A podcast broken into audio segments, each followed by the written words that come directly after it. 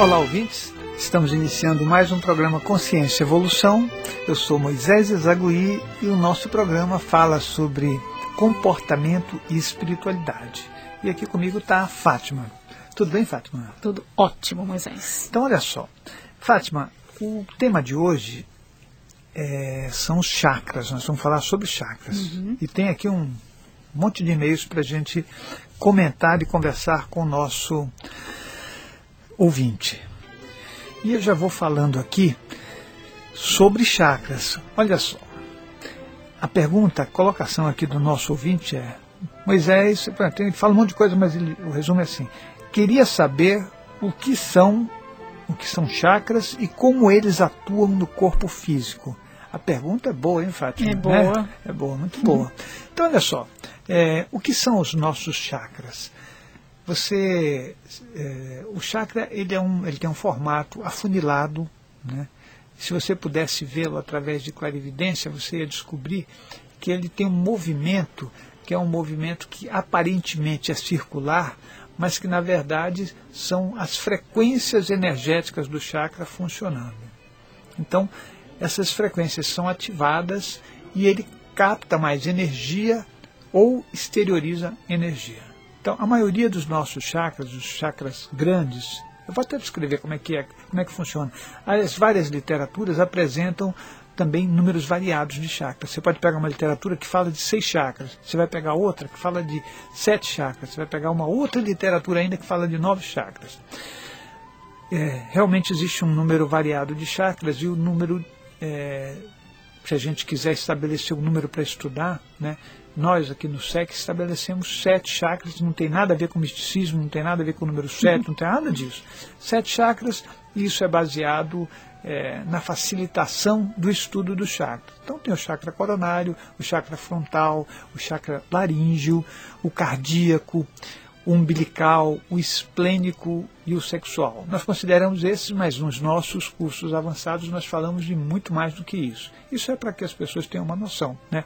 Mas nós temos chakras aferentes e eferentes. E esses chakras, uns exteriorizam mais energia do que captam e outros captam mais do que exteriorizam. Ele é um componente importantíssimo na nossa vida. Então, você quer ver uma coisa? A pergunta é, queria saber o que são chakras. Os chakras, eles são campos ou vórtices energéticos né, que fazem a nossa comunicação e o nosso equilíbrio com o meio ambiente. Mas também os chakras, eles captam, captam energia e essa energia nos vitaliza. Tá ok? Só que tem um pequeno detalhe que eu vou falar aqui para o nosso ouvinte, que ele vai entender melhor algumas coisas.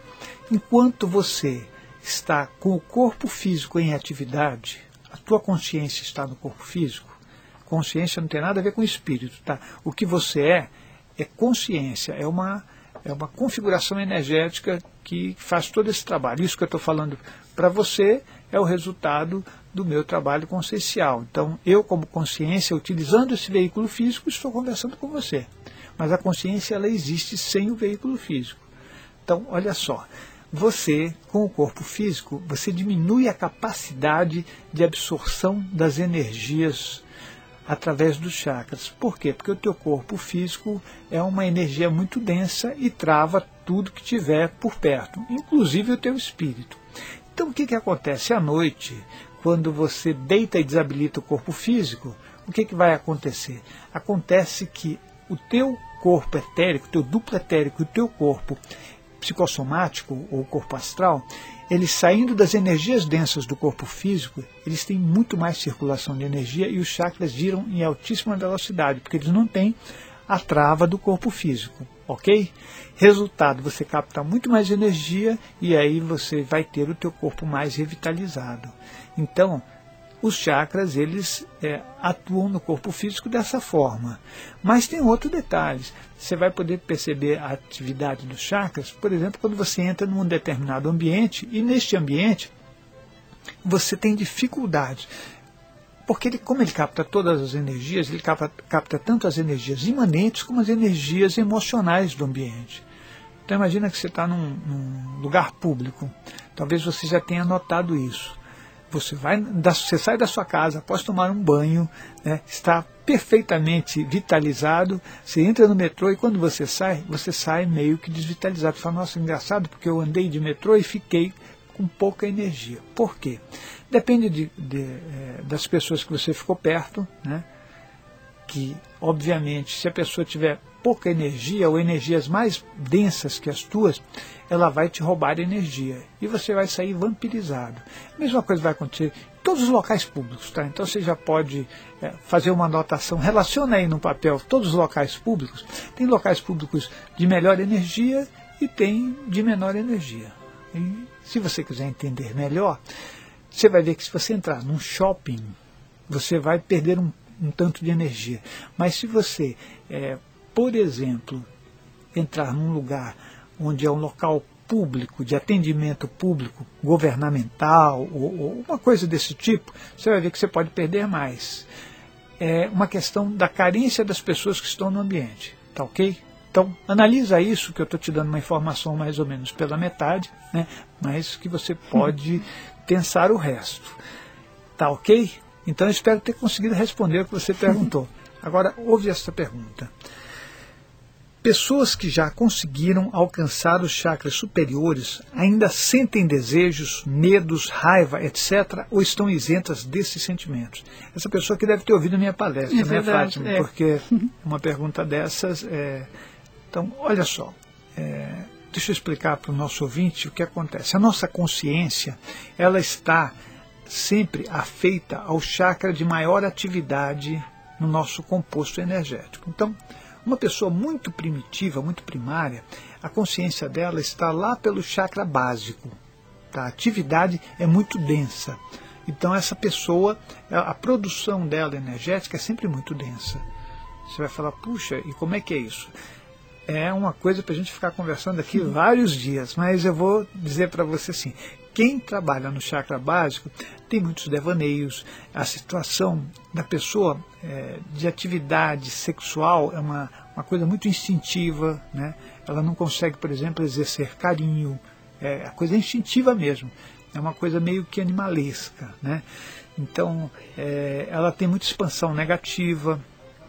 A atividade dela é uma atividade que, que não traz de forma nenhuma uma expansão maior, é sempre muito limitada.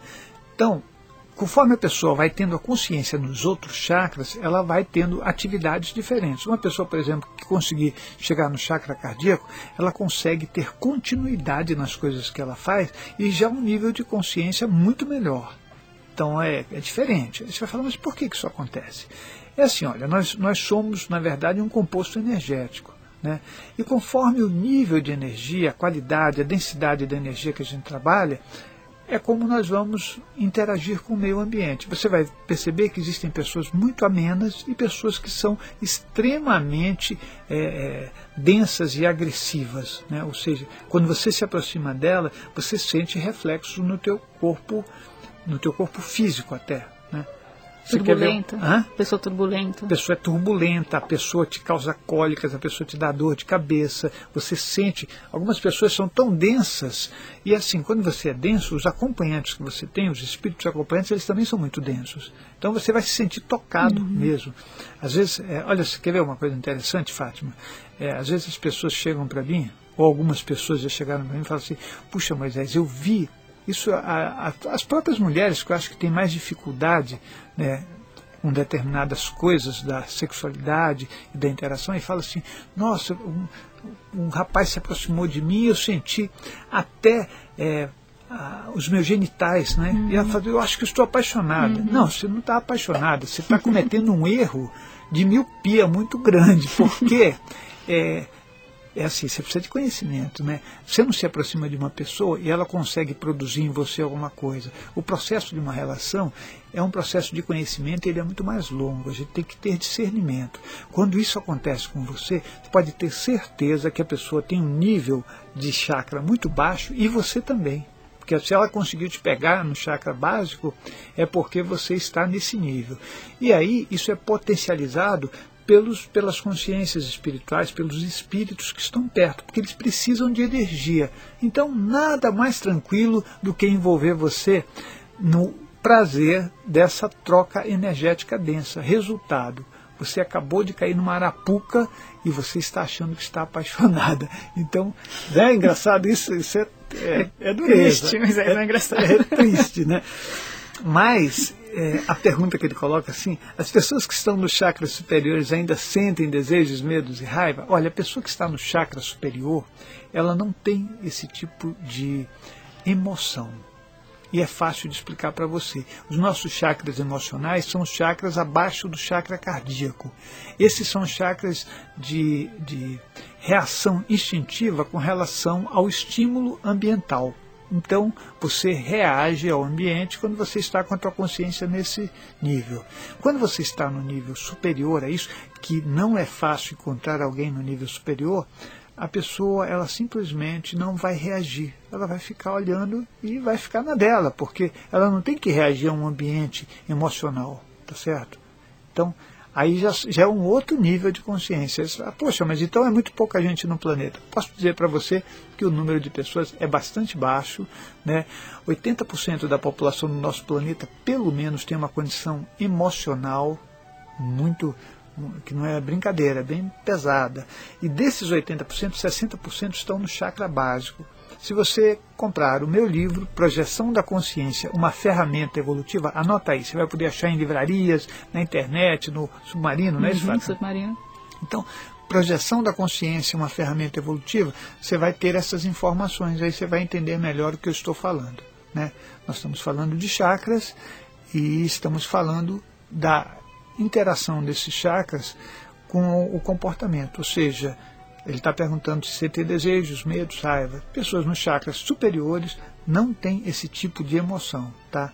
Desejo, medo e raiva. Nós estamos falando disso.